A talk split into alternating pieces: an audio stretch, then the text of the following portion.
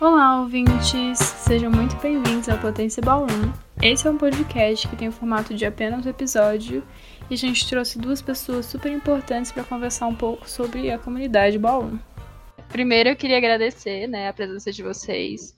Muito obrigada por aceitarem esse convite, por estarem aqui com a gente e compartilharem um pouco das experiências. Então, eu vou fazer só uma apresentação bem rápida sobre mim, vocês se aprofundam sobre vocês, eu quero saber também sobre o que vocês fazem da vida, assim, tá?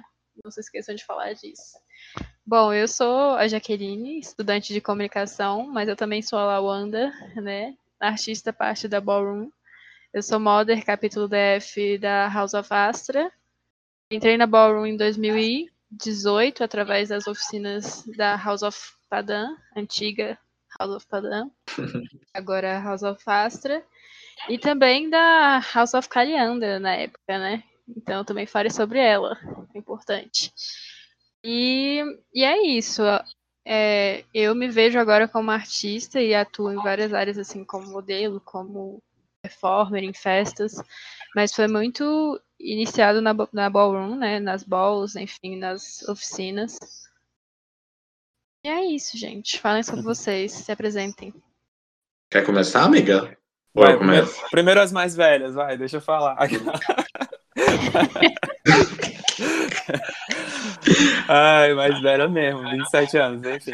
Tá com o joelho mais danificado, fala primeiro.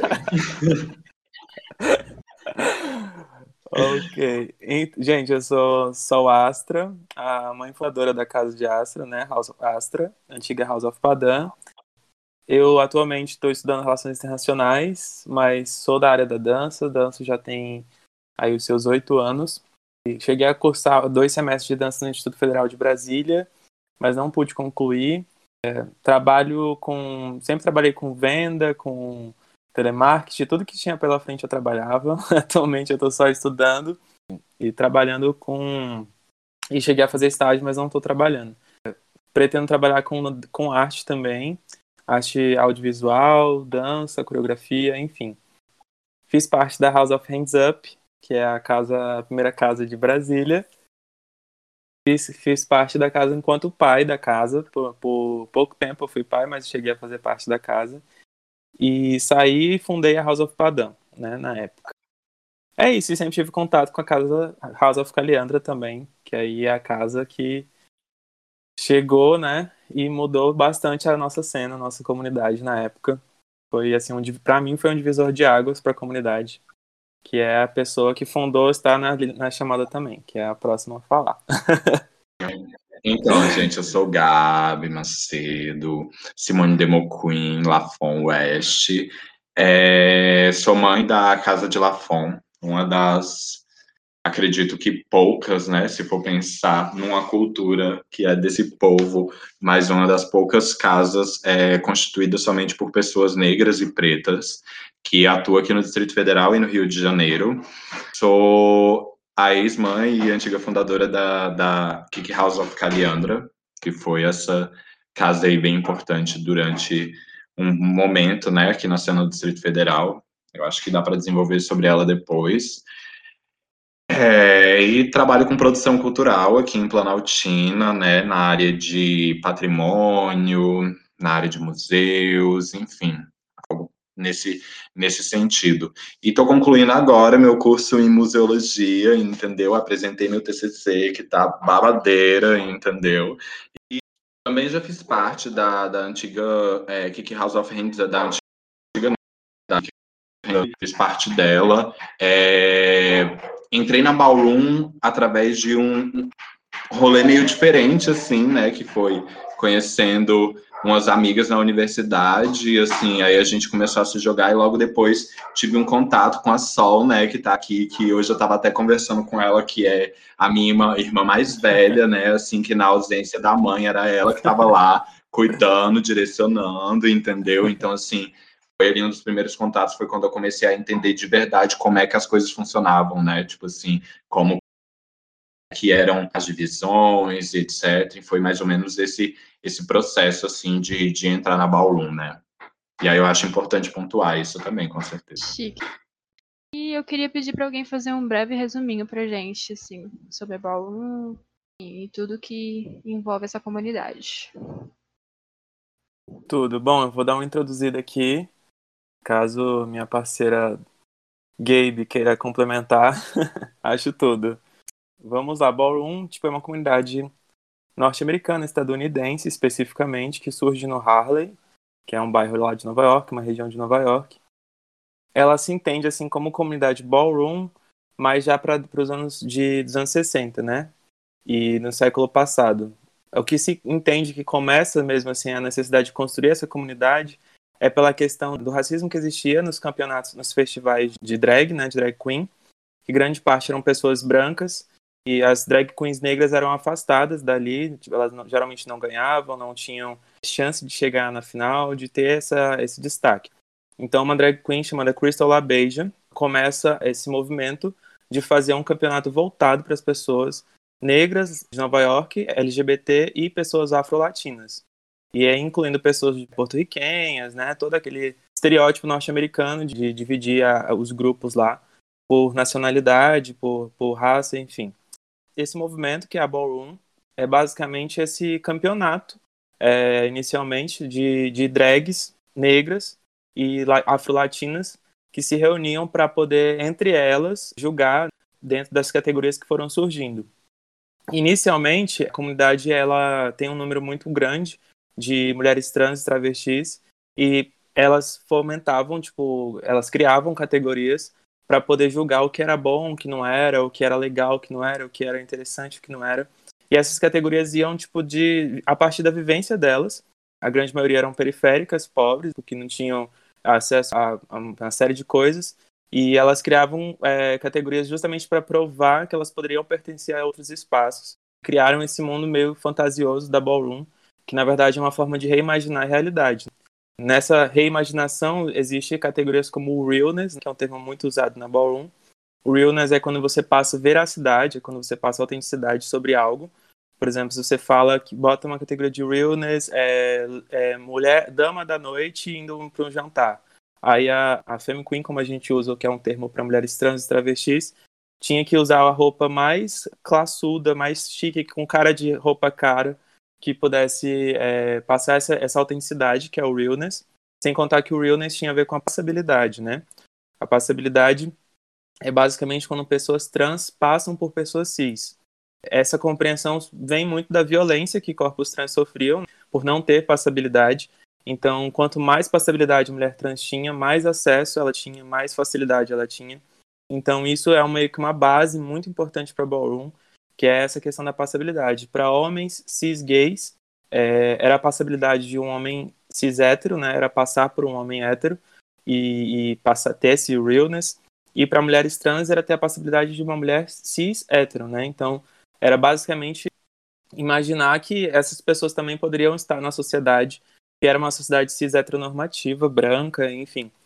E aí nisso a, a cultura ela se desenvolve, vai criando novas formas de, de expressão outras categorias vão surgindo. Só, eu posso pontuar só uma, uma, reflexão que eu não sei, eu estava tendo assim quando eu estava conversando com a PH. Com certeza. Esse lance, tipo assim, da passabilidade, né, que é buscada por esses corpos. Ainda assim, eu acho que tem que se refletir algumas coisas, assim, quando a gente pensa, tipo assim, é, sobre essa passabilidade, sobre se parecer com uma mulher cis, porque eu lembro de uma fala da PH que me toca muito, dela falar, tipo assim, que ela olhava para as Femme Queens lá de fora e ela imaginava, assim, vários vários megazords, assim, sabe? Vários androides, umas gatas totalmente montadas, tarará, tarará, tarará. E ela falava muito que aquilo ali que elas mostravam, visivelmente não era algo que ia ser necessariamente relacionado à mulher cisgênera, né? Eu acho que tem, tem duas pontas, assim, sabe? Esse lance, tipo assim, da, da forma com que elas tentam expor essa feminilidade delas, né? Essa feminilidade dentro de, desses conceitos aí do que é feminino.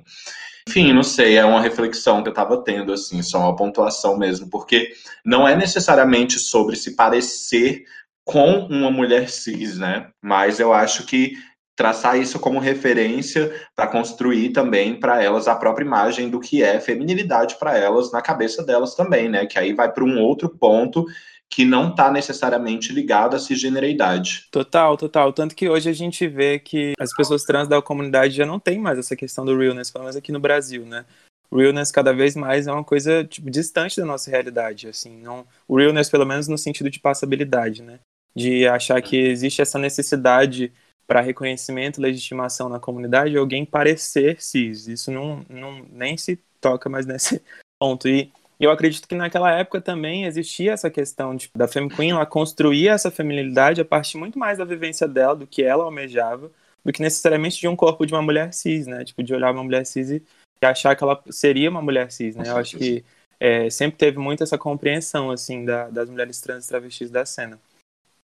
Enfim, aí tipo, já dando uma acelerada para a movimentação do que quando surge o Vogue, o Vogue basicamente é um produto, eu acredito muito que ele é um produto de várias equações que é a ballroom, assim, sabe? Ele surge, ele teria que surgir dentro dessa comunidade, não teria como ele surgir em nenhum outro espaço. O Vogue ele vem muito como essa expressão de pessoas que pesquisavam e viviam muito esse, essa sociedade de consumo, essa sociedade de ambição, né? Era olhar para uma revista e, e, falar assim, eu queria estar nessa revista, sabe? Era olhar a telenovela com pessoas muito ricas, né? Dinastia e falar assim, eu seria tão chique quanto essa gata, eu poderia me vestir como ela, eu poderia ser ela, sabe? Se eu tivesse a oportunidade, eu estaria lá. Então, eu acho que essa questão do vem muito de uma expressão de pessoas marginalizadas, né? Nesse sentido de de, compro, de autoafirmação e não, e não muito no sentido de ter a aceitação do outro. Na verdade, eu vejo muito Vogue não como que o outro aceite, assim. Tipo, eu vejo, na verdade, mais como um, um protesto do que como algo assim, tipo, olha, me aceita, me acha bonita. Não. Isso eu vejo no Old Way, eu vejo no New Way, eu vejo no Vogue Femme. Eu não vejo como se fosse uma tentativa de se comportar como essa sociedade cis heteronormativa. Pelo contrário, eu vejo como uma tentativa de mostrar eu faria melhor do que você do que você está fazendo aí com esse dinheiro todo que você tem, eu seria muito mais chique do que você.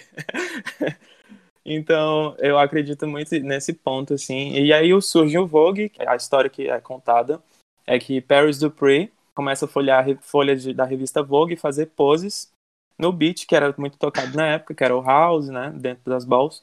E aí surge essa movimentação que todo mundo começa a imitar em poses o Vogue, né? E aí surge o primeiro estilo, que é o, é, o pop deep spin, que era basicamente essa mistura de elementos do break, de outras pesquisas de movimento como artes marciais, hierógrafos egípcios, enfim, aí surge o Old Way, que é basicamente esse primeiro estilo do Vogue, né? Já separando aí o Vogue, existe o Vogue Femme também, que o Vogue Femme surge especificamente das mulheres trans travestis, né, que são as Femme Queens, e elas tinham a forma de performar o Vogue de uma maneira diferente, né? Isso aí também pensando nas pessoas que performavam feminilidade na, na, na ballroom, que na época não necessariamente também eram só mulheres trans travestis, também tinham drag queens e pessoas não binárias, né? Que a gente hoje em dia acredita que é uma coisa recente, mas na verdade sempre esteve na ballroom, de uma forma ou de outra, é, sempre, sempre existiu. Essas pessoas talvez não tivessem uma forma mais específica de se representar, de, de falar de si mesmos, mas estavam lá, né? Pepper LaBeija estava lá com o seu cavanhaque próteses. Enfim, e aí o Vogue surge dessa expressão, Vogue Femme especificamente. E o New Way, dizem que foi mais a pessoas afro-latinas, né, que eram, eram muito do meio do circo, que tinham experiência com dança contemporânea, dança clássica, e tinham um, um virtuosismo maior nas movimentações, que tinham alongamentos que as outras pessoas não tinham, começavam a levar esses alongamentos para o Vogue, né. Então você vê poses com torções, com movimentos muito, muito difíceis, assim, de, com uma exigência de uma pesquisa muito profunda de, de dança.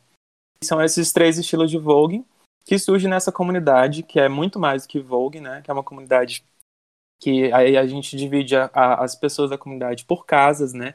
Comunidade só. Oh, antes da continuidade, eu queria também fazer um adendo sobre o lance do Vogue Femme, que eu acho que tem uma reflexão que eu acho que é muito importante, assim, quando eu penso Vogue Femme, né? Porque para a gente pensar a criação de qualquer coisa, né, a gente necessariamente tem que pensar nos corpos que estão criando aquilo e também na realidade histórica ali do momento, né, velho, das pessoas, como elas conseguiam conviver para, enfim, desenvolver qualquer coisa. E aí quando eu penso, tipo assim, que foram as Femme Queens que criaram, né, esse estilo de dança, eu acredito que o Vogue Femme ele tem uma particularidade muito assim, um lance que eu não sei até que ponto que a gente conversa tanto sobre isso, sabe? Que é muito sobre o lugar da experimentação, sabe? Tipo assim, tanto da experimentação quanto do autoafeto também, sabe? Porque eu, eu, fico pensando assim, se foram as Femi Queens que criaram isso, até que ponto que essas Femi Queens conseguiriam ter acesso naquele momento ali, tipo, a aulas de dança, a estúdios,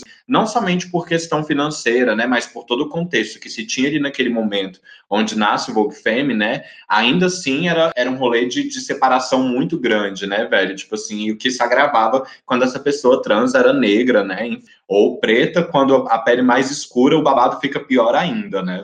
E aí, tipo, eu acho que essa particularidade do Vogue Femme é um lance, assim, muito bacana. O Vogue Femme hoje em dia ele é muito atrativo para as pessoas, né? A maioria das pessoas que chegam na ballroom acaba chegando por conta do Vogue Femme, né? Eu fico tentando entender assim também o porquê disso. Tem o um rolê aí todo do da moda e do impacto, etc.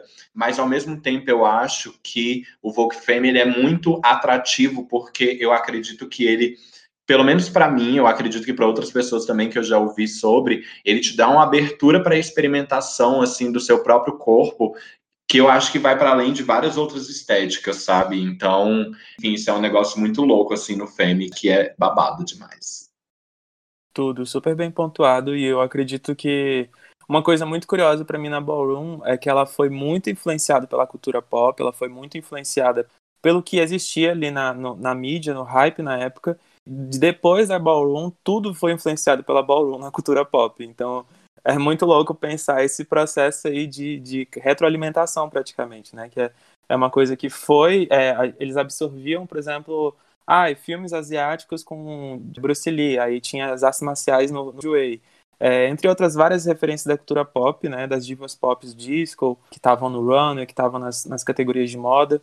E aí depois isso tudo é, é, absorvido e hoje em dia as pessoas absorvem a ballroom, né? Tipo, daí você vê a maior cantora pop da época, que era Madonna, fazendo uma música chamada Vogue, né? Inclusive tomando, para muitas pessoas tomando o crédito da, da, dança, né? Tipo, muita gente não sabia de onde era a dança. E, enfim, tipo, a gente vê toda, uma, toda a cultura pop absorvendo a ballroom, né? Tipo, todo mundo querendo imitar a ballroom, querendo refletir. Isso, assim, é, é periodicamente. Hoje em dia a gente está vendo novamente esse processo só que hoje em dia, talvez a gente esteja conseguindo é, colocar pessoas da Ballroom nesses trabalhos, né? Que acho que é o que a gente vai voltar a falar no final sobre a profissionalização.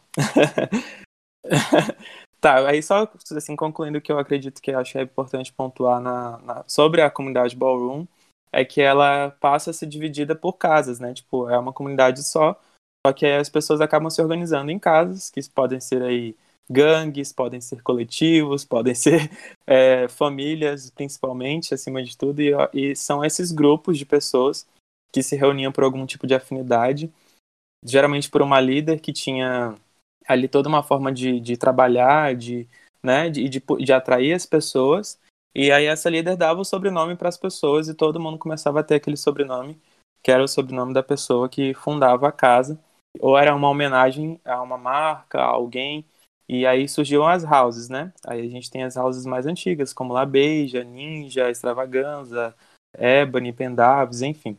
E aí são as casas que surgem lá atrás e essas casas competem nas balls pelo, pelo grande prêmio, né? O Grand Prize. E aí competem em várias categorias.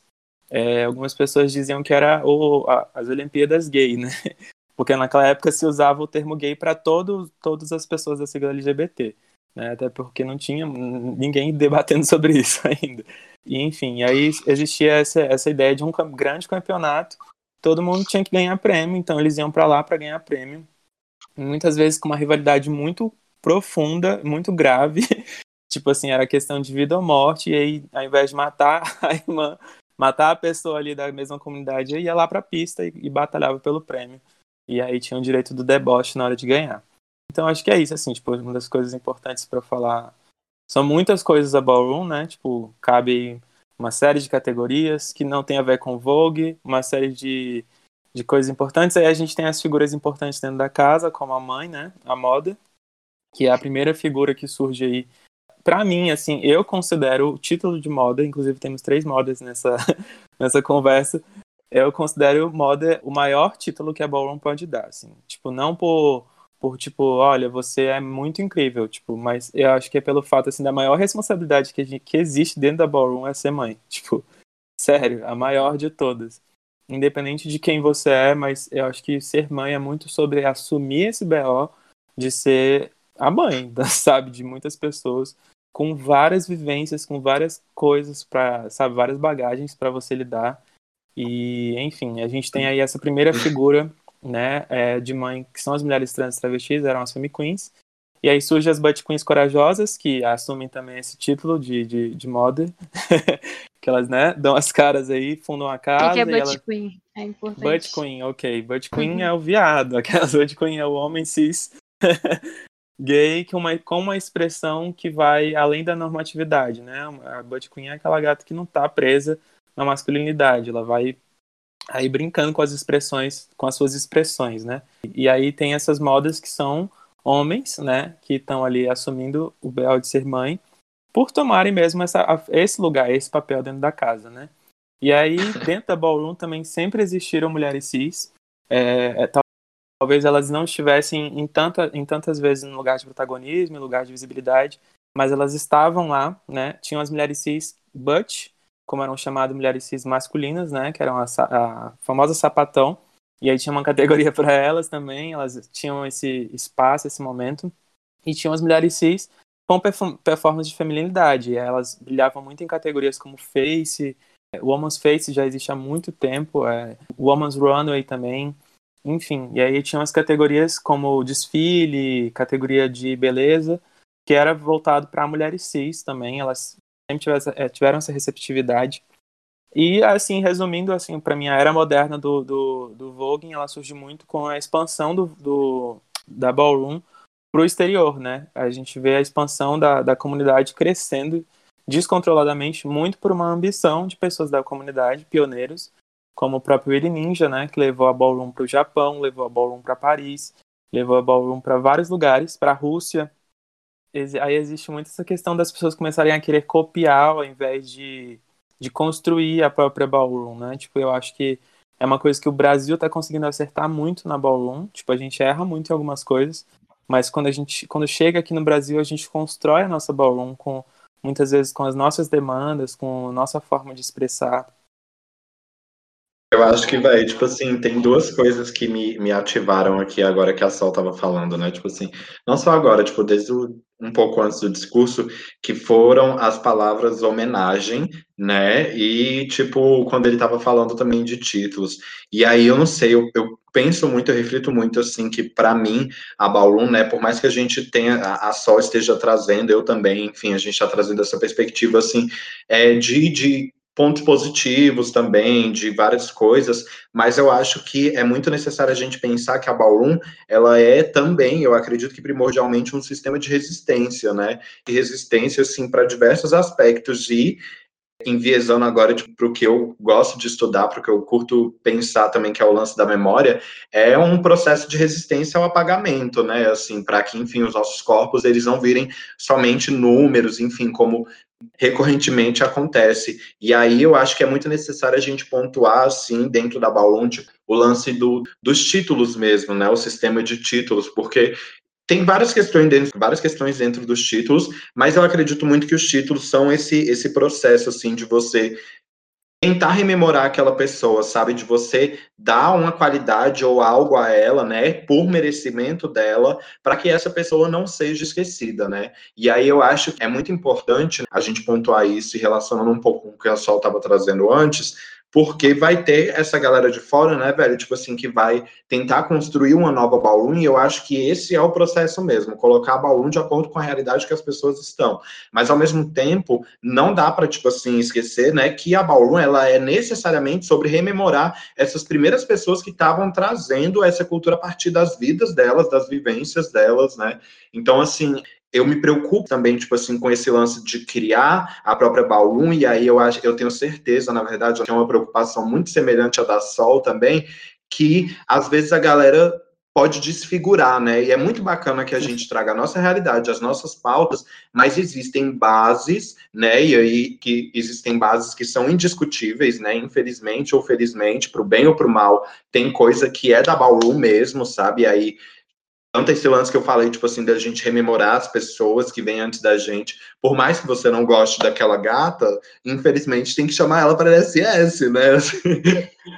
Mas, enfim, assim, é, tem coisas que a gente não pode esquecer dentro da Ballroom, né? E aí eu acho que, assim, como esse podcast também tem uma função de é, dialogar com pessoas para fora da Ballroom, eu acho que, da mesma forma com que elas se sintam, tipo assim, possibilitadas a, a, a estarem dentro da cultura, a serem incluídas, também é saber onde está pisando. Também é entender que a Ballroom é sobre estudo também, necessariamente, sabe? Por mais que você entre interessado em uma coisa ou outra, se você quer adentrar essa comunidade, colocar nessa comunidade, ser reconhecida, reconhecido ou reconhecido por essa comunidade, há um processo de estudo que, assim, é bem grande, né? E bem complicado de fazer também. E aí também não estou falando para a galera é, Tipo, ah, gente, é impossível estudar Ballroom. Não, não é. Mas aí eu acho que é muito mais sobre a gente questionar as fontes que a gente tem. Não dá para achar que o Vogue e a Ballroom é aquilo que você vê em Pose, da mesma forma que não dá para achar que é aquilo que você vê em Legendary. É também.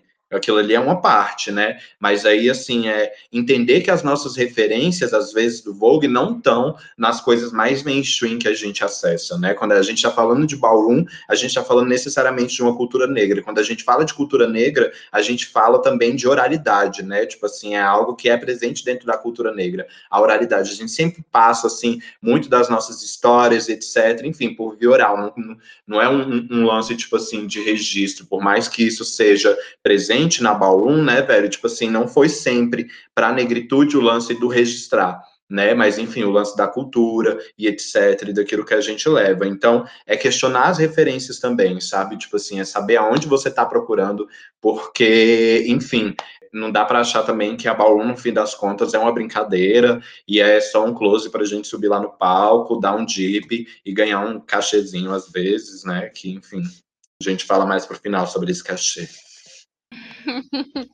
Tem que falar sobre esse cachê.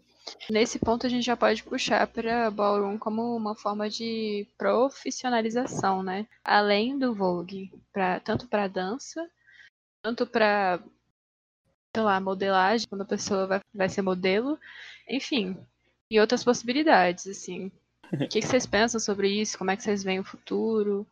Como é que é para vocês esse rolê? Eu, eu queria começar é, para falar sobre dois pontos, assim, que eu, eu fico reflexivo, muito reflexivo.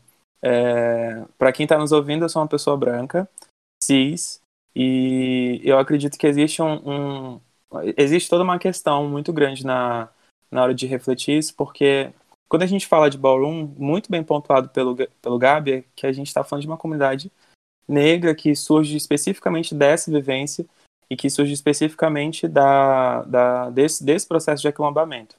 E existiam pessoas brancas na comunidade ballroom lá atrás, claro, existiam pessoas brancas latinas, brancas norte-americanas, existiam pessoas asiáticas, existiam, enfim, pessoas, né, com outras, com outros recortes raciais. Mas é, eu acho muito importante não tentar se legitimar enquanto branco na ballroom falando de pessoas latinas, de pessoas brancas, porque não acho que é sobre. Eu acho que a, o ponto de, de, é que a gente vê muitas pessoas brancas hoje na Ballroom falando especificamente da questão da latinidade, né?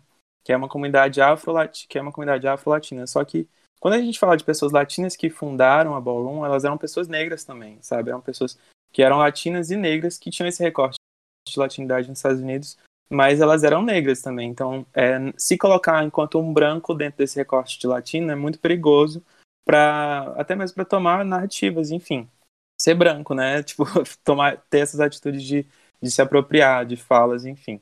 Então, acho que não é sobre é, tentar se encaixar dentro da narrativa dessa, dessa comunidade enquanto uma pessoa latina, então enquanto uma pessoa periférica, enquanto uma pessoa, seja você trans, seja você cis, seja você LGBT ou não. Eu acho que é sobre entender esse lugar de eu estou numa comunidade negra, entendeu? Tipo, acho que é muito mais sobre entender isso e não tentar tomar isso para si, tipo, não, mas peraí, mas existiam as travestis brancas. Eu acho que não é isso. Eu acho que o foco é falar, a gente está falando de uma comunidade que também é uma comunidade negra, então a gente tem que entender esse lugar de ser branco nessa comunidade. E acho que muito além da assim, a coisa que a Ballroom mais me ensinou, assim, que eu acredito que ela me ensinou, foi que não existe motivo para ser uma pessoa branca se sentindo culpada dentro da Ballroom. Mas é importante ser uma pessoa branca se sentindo responsável. Eu acho que hum, trocar a culpa pela responsabilidade é o maior ponto de todos, assim, sabe? Ao invés de ficar se sentindo tipo, ah, eu sou branco, eu tô me sentindo mal porque existe racismo. Eu acho que não é isso. Eu acho que é o que, que eu posso fazer Cara, com eu isso, acho que sabe? isso no geral, pra E- além da ballroom, né? A vida. Assim. Para além da ballroom, é. Eu acho que carregar essa culpa é muito desnecessário, até porque isso acaba virando mais uma vez para si, né? Tipo, o branco culpado, ele traz para si a atenção, ele não faz nada, ele só traz atenção para si, tipo, nossa, isso é muito ruim, existe racismo, sabe? Tipo, não tá fazendo nada, você não tá sendo útil em nada. então, acho que é importante se sentir responsável, é pensar assim, o que que eu tô fazendo que pode de certa forma ser antirracista, sabe? Tipo, o que que é esse esse lance de ser antirracista, sabe? E se reconhecer enquanto racista, tipo, se, se reconhecer enquanto branco, você vai ter falas problemáticas, você vai ter atitudes que vão ser racistas, e você vai ser essa pessoa, porque você é branco, sabe? Então, eu tô trazendo para esse ponto, porque eu cheguei a dar aula por um ano de voguing numa academia, numa escola de dança, e eu me senti, num certo, num dado momento, eu me senti meio estranho, meio mal, assim, porque é, eu não via motivo de eu estar ali, sendo que tinham outras pessoas que dançavam voguing, eram pessoas pretas e podiam estar nas, nessas escolas de dança dando aula. E isso foi pontuado por uma pessoa preta, que foi inclusive o Gabi, que na época só existiam três professoras de Vogue na Ballroom e eram três pessoas brancas. E, e isso é uma coisa que eu acho que a gente precisa trazer cada vez mais. Essa reflexão, a gente vai ver pessoas brancas dando aula de Vogue, a gente vai ver pessoas é, brancas tendo, sendo convidadas para clipes, para vídeos, para trabalhos. Eu acho que é muito pensar assim no que essa pessoa está fazendo pela comunidade. Assim, eu acho que tem que existir uma devolução, tem que existir um, um, um, trabalho, tem que existir um esforço. E assim, e pensar também criticamente se isso é, se a pessoa precisa estar lá ou não, se a pessoa deve continuar lá ou não, se é o que ela realmente tem que fazer, sei lá. Eu acho que a gente tem que se questionar sempre. É, o principal ponto, assim, é não é para ser confortável quando a gente fala sobre questões raciais dentro da ballroom, principalmente quando tem pessoas brancas. Eu acho que é para existir esse lugar de desconforto mesmo, de pensar se você pode estar lá ou não. É, falo isso enquanto uma pessoa que está à frente de uma casa, fundou uma casa e está há muito tempo nessa comunidade, mas sempre está nessa reflexão, porque eu acho que é necessário, assim, sabe? E falando sobre a questão de empregabilidade, eu, enquanto artista dançarino, tive muita dificuldade de, conseguir me manter enquanto dançarino por questões sociais. Eu sou uma pessoa que vive na periferia, vem de uma família que não tem nada, tipo, não tem nem casa própria, vem de uma realidade muito específica, assim, de não ter grana para nada e tal. E tentei fazer o curso de dança no Instituto Federal de Brasília, que é um curso extremamente elitista, que te afasta, primeiro pelo lugar que ele é, que é na, na, na Asa Norte. Ele é muito difícil, que ele não tem a opção de fazer a aula à noite. Enfim, tudo te afasta. Então, falando dentro da perspectiva de artista, a questão de empregabilidade é muito difícil, em Brasília especificamente, para você conseguir. O que você ainda consegue é quando você usa as redes sociais a seu favor, se divulga, conhece produtores, aí você consegue convites, você consegue dar aulas é, pagas, enfim. E o mais importante é que as pessoas comecem a cobrar, né? Comecem a ter essa atitude de, de profissionalizar a sua arte, né? Eu acho que é importante a gente reforçar isso para todo mundo que está ao nosso redor, tipo, beleza, você vai dar só, tipo, cinco minutos de dançar no palco, quanto vão te pagar, sabe? Tipo, não aceita só consumação, não aceita só entrada. Então, acho que era sobre trazer essa consciência, assim, de, de que arte é trabalho e que as pessoas precisam ser pagas, né, acima de tudo. E, e é isso. E, e, sobre utilizar a Ballroom quanto uma ferramenta de ganhar dinheiro, eu acho que é uma coisa que a gente sempre tem que refletir muito, muito, muito, muito, muito mesmo, assim, sobre quem a gente está uh, representando, o que, que a gente está levando, como a gente está utilizando dessa cultura. Eu acho que o que o Gabi falou na hora de explicar a comunidade Ballroom é, para mim, é exatamente a essência do babado todo, que é entender de onde veio, que é sobre essa revisitação, e não é nunca sobre apagamento, assim, tipo, é sobre essa responsabilidade, inclusive de todo mundo que está é, entrando, tipo, ó, você está sendo responsável por uma comunidade, sabe? A comunidade Ballroom nunca se fechou para mulher cis, nunca se fechou para pessoas cis hétero, nunca se fechou para pessoas brancas, nunca se fechou para pessoas ricas, nunca. Nunca teve, assim, eu não conheço, pelo menos, nenhum registro de pessoas sendo expulsas da Ballroom porque, pelo recorte delas, talvez por atitudes, mas não pelo recorte. É, e mas é muito sempre lembrado sobre a responsabilização que você está assumindo, assim, sabe? Sobre a responsabilidade do legado, de toda a história que você está carregando, sabe? Enfim, então eu acho que é isso, é sobre pensar em sim em empregabilidade na ballroom é sempre uma coisa muito delicada e, e sempre se perguntar assim qual espaço você está ocupando, de quem que você está tirando a vaga, sabe? Eu acho que a gente tem que se perguntar às vezes um pouco quem você está deixando de ajudar que essa comunidade poderia estar tá ajudando. Chique demais. E aí eu sei que as duas houses, né, estão tendo capítulos fora do capítulo DF. Se puderem falar um pouco mais como está a movimentação dentro da house, como é que estão esses novos capítulos, estão surgindo. Rafa, vamos jogar então, porque a Sol começou a última, para a gente dar uma variada. É importante a gente saber que cada casa é uma casa, né? E que nenhuma casa diz o que é o certo e o que é errado, porque dentro da Baú não existe o que é certo e o que é errado, né? E aí eu acho que é muito importante a gente trazer isso, porque as experiências que a gente tem dentro da Lafon, para mim, tipo assim, é, em contato com a galera de que não é daqui de Brasília, são experiências muito, muito, muito valiosas e que trazem vários prós para gente quanto casa. Contudo, mais do que minorias, mais do que pouco assim dessas experiências são relacionadas a treino ou necessariamente sobre o que tange Baum, porque na maioria dos momentos a gente está sendo ali uma família, um para os outros, né? Enfim, estando presente na, na, nossa vivência, nos apoiando quanto artistas também, né?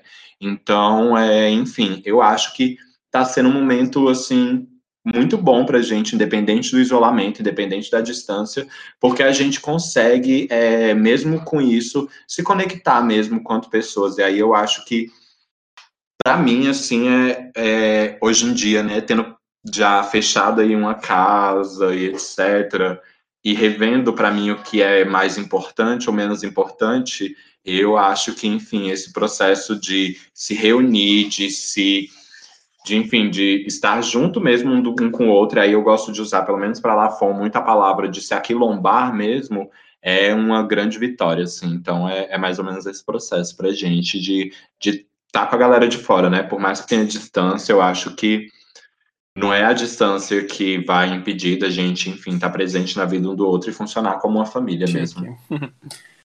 é, bom, Bom, sobre a Astra, né, em outros estados, é, esse processo começou ainda enquanto Padã, né, explicando um pouco esse processo, a gente mudou de nome, a gente era uma house chamada House of Padã, que é, passou por muitas mudanças internas e a gente acabou já não se vendo mais com aquele nome, com esse nome, e se transformou em House of Astra, né. É, continuamos com algumas pessoas que estavam há anos na casa e outras que entraram também depois, após a mudança.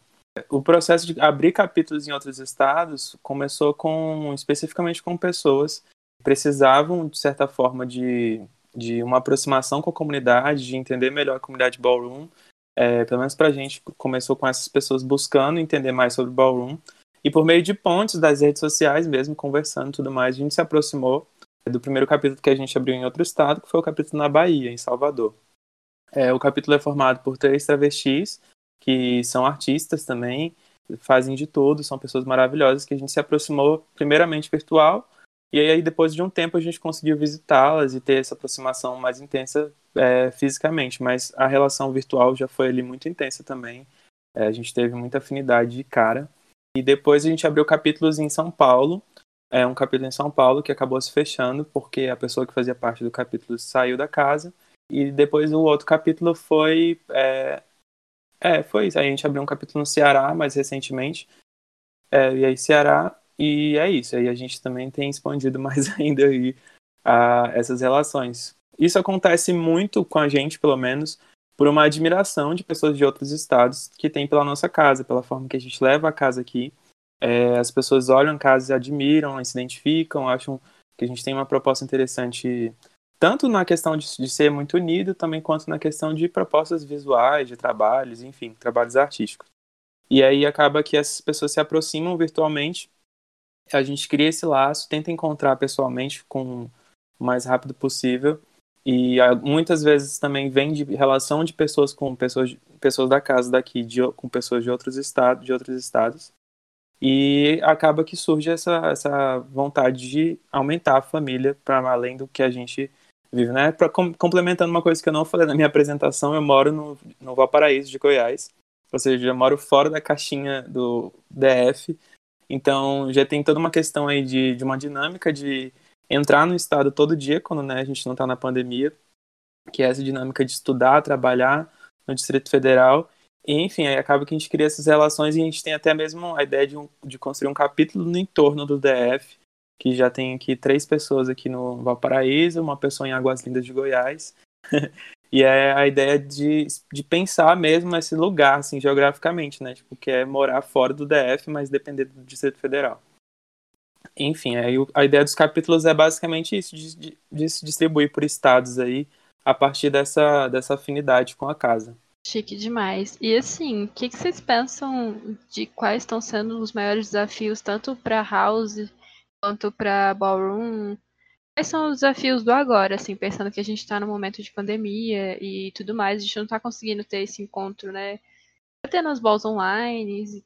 Quais são os desafios, assim, do agora, do presente, com esse momento de pandemia, enfim, distanciamento social? Ah, eu acho que primeiramente os mesmos problemas que tá todo mundo tendo, né? Tipo assim, enfim, eu acho que nós, pessoas da Ballroom, não, não, estamos, não estamos isolados de um mundo, tipo assim, que todo mundo também tá penando pra caramba, né? E aí a gente fala também de todas as desigualdades aí, né, velho? Tipo assim, enfim, a gente fala, a gente pensa que esse isolamento social, ele, para alguns corpos, ele já está presente aí há muito tempo também, né? Enfim, tem várias coisas aí que já assolam alguns corpos da Balloon há muito tempo.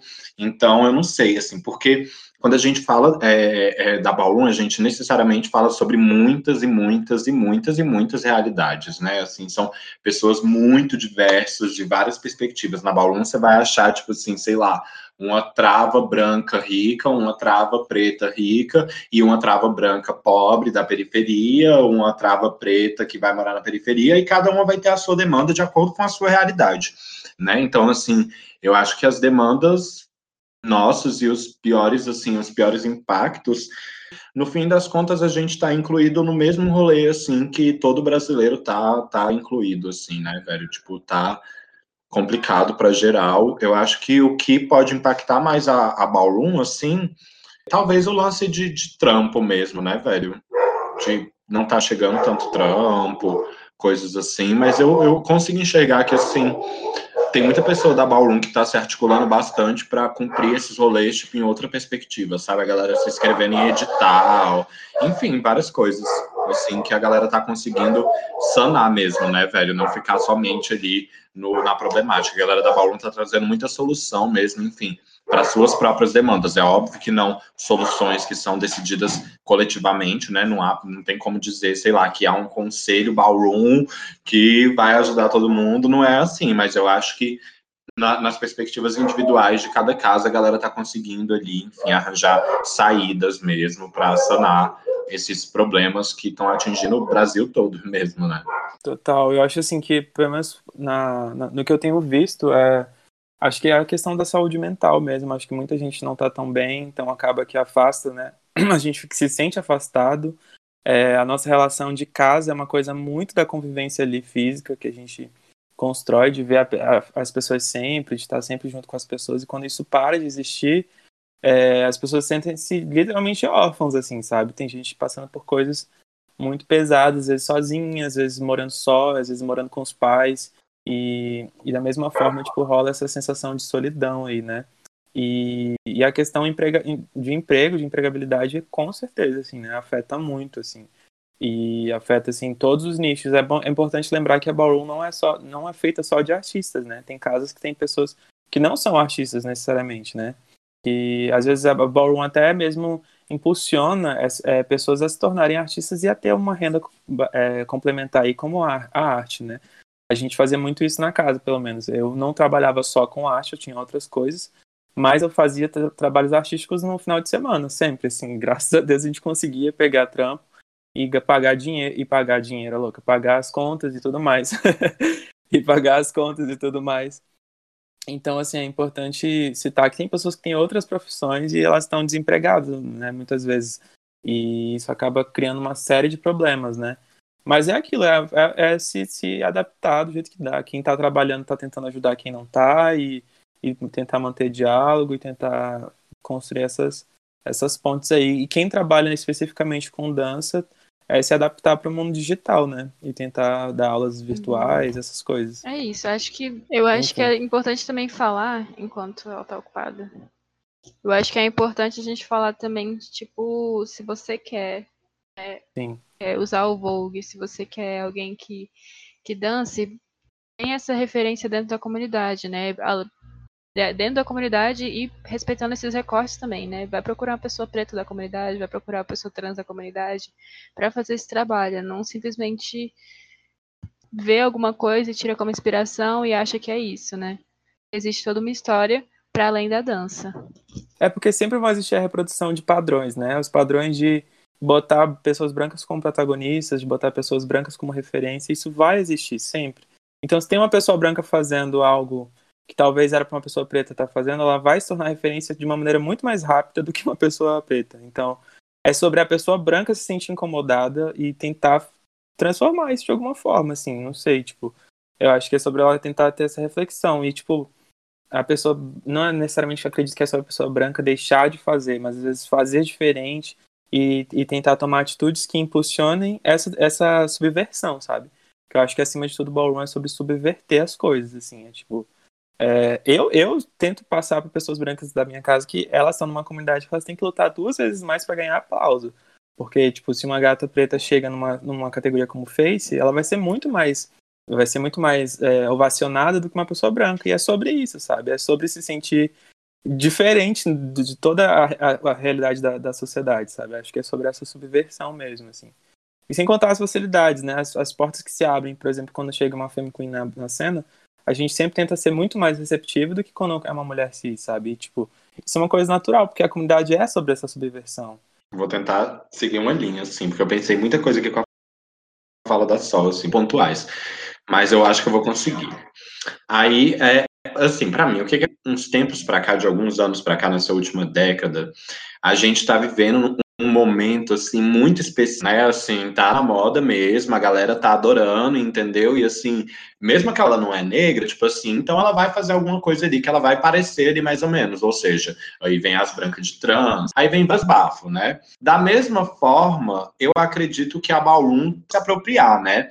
Inclusive pessoas, pessoas que estão no começo, sabe? Tipo assim, não é só sobre é, entender a sua culpa, sabe? Tipo assim, é não entender a sua culpa, mas entender o quanto um corpo, sei lá, um corpo branco é, pode ser, é, tipo, enfim, tido como diferente dentro daquela comunidade, sabe? Não é você sentir que você não pode estar pertencente a ela, mas eu acho que você saber o que que você vai acessar, né? E aí eu falo disso também porque se você parar para ver, como a Sol também já estava falando, não é só uma situação aqui de Brasília. A maioria das pessoas que mais vão estar tá lucrando ali, que mais vão estar tá tendo visibilidade com Vogue, vão ser pessoas brancas, né? Assim, que conseguem lotar turmas. Eu, assim, muito dificilmente eu consigo ver, sei lá, uma turma, tipo, vamos supor, até do Félix Pimenta, às vezes eu não vejo uma turma dele cheia sabe? Tipo assim, mas aí eu vou ver uma aula, tipo, sei lá, da Vic, Extravaganza do Rio, que vai estar completamente cheia,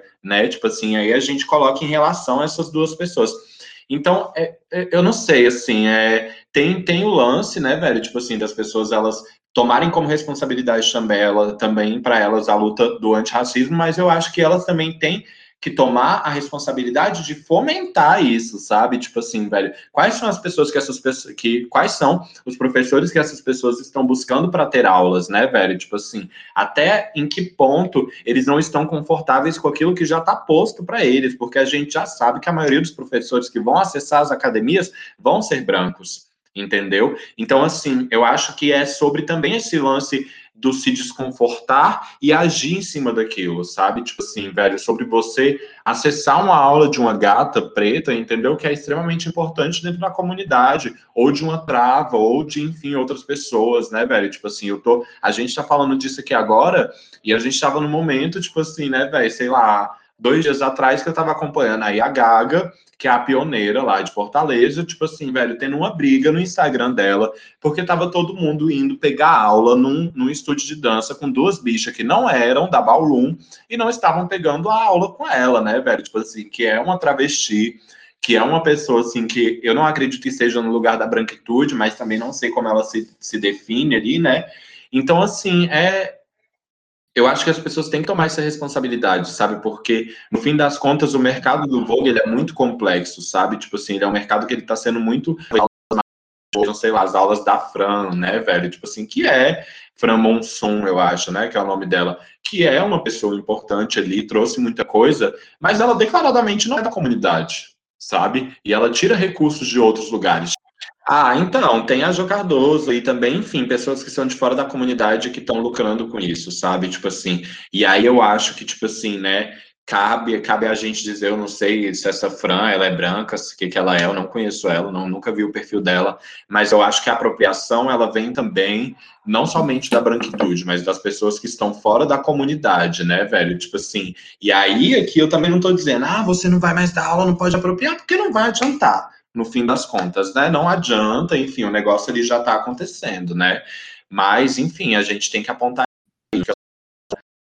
muito complexo, assim, não é todo mundo que consegue, entendeu? Tipo assim, viver com, com Vogue, sabe? O mercado daqui de Brasília durante muito tempo foi monopolizado, assim, na mão de pessoas brancas, né, velho? Tipo assim, e aí, assim, pessoas bem, bem pontuais, né? Eu acho muito louco, tipo assim, que a gente viva numa realidade, para mim, na minha cabeça, assim, sabe? É muito louco que a gente viva numa realidade que, velho, tipo assim, a pessoa que é a máxima representante da nossa comunidade seja uma pessoa branca, sabe? Aí, independente de qualquer coisa, sabe? Por quê? Porque aí a gente sabe que, sendo essa pessoa representante de uma comunidade, vai chegar lá, entendeu? O lance vai chegar lá. Pode ser até que essa pessoa pegue e distribua, entendeu? Mas muita coisa vai chegar lá antes entendeu? E de uma forma ou de outra, essa pessoa tendo a importância que ela tem ou não, ela continua sendo uma pessoa branca, sabe? Tipo assim, então é um, é um lance assim meio que bagunça minha cabeça e eu acho que tem alguma coisa muito errado aí, muito errado. Eu não vou falar nome, mas vocês entenderam, enfim, quem eu, de quem eu tô falando e dos bafos tudo, né? Continuei travando? Não, você deu uma travada assim em momentos muito importantes que eu fiquei, ah, mas acho que dá para salvar. E é isso, gente. Eu acho que a gente já tem material pra caramba pra galera assim Obviamente, né? Para pensar bastante. Gostei muito da conversa com vocês, foi muito preciosa. Muito obrigada por estarem aqui, por se disponibilizarem como sempre. Bom, eu acredito que só com essa nossa conversa aqui já deu para entender bastante sobre Ballroom. E entender também que existem vários assuntos e vários debates sobre a Ballroom. E que a gente tem um potencial incrível eu vou deixar aqui as redes para quem quiser acompanhar, tanto de quem teve aqui no nosso podcast, quanto da nossa cena, das houses. Muito obrigada pela atenção, por acompanhar a gente até aqui. E um grande abraço.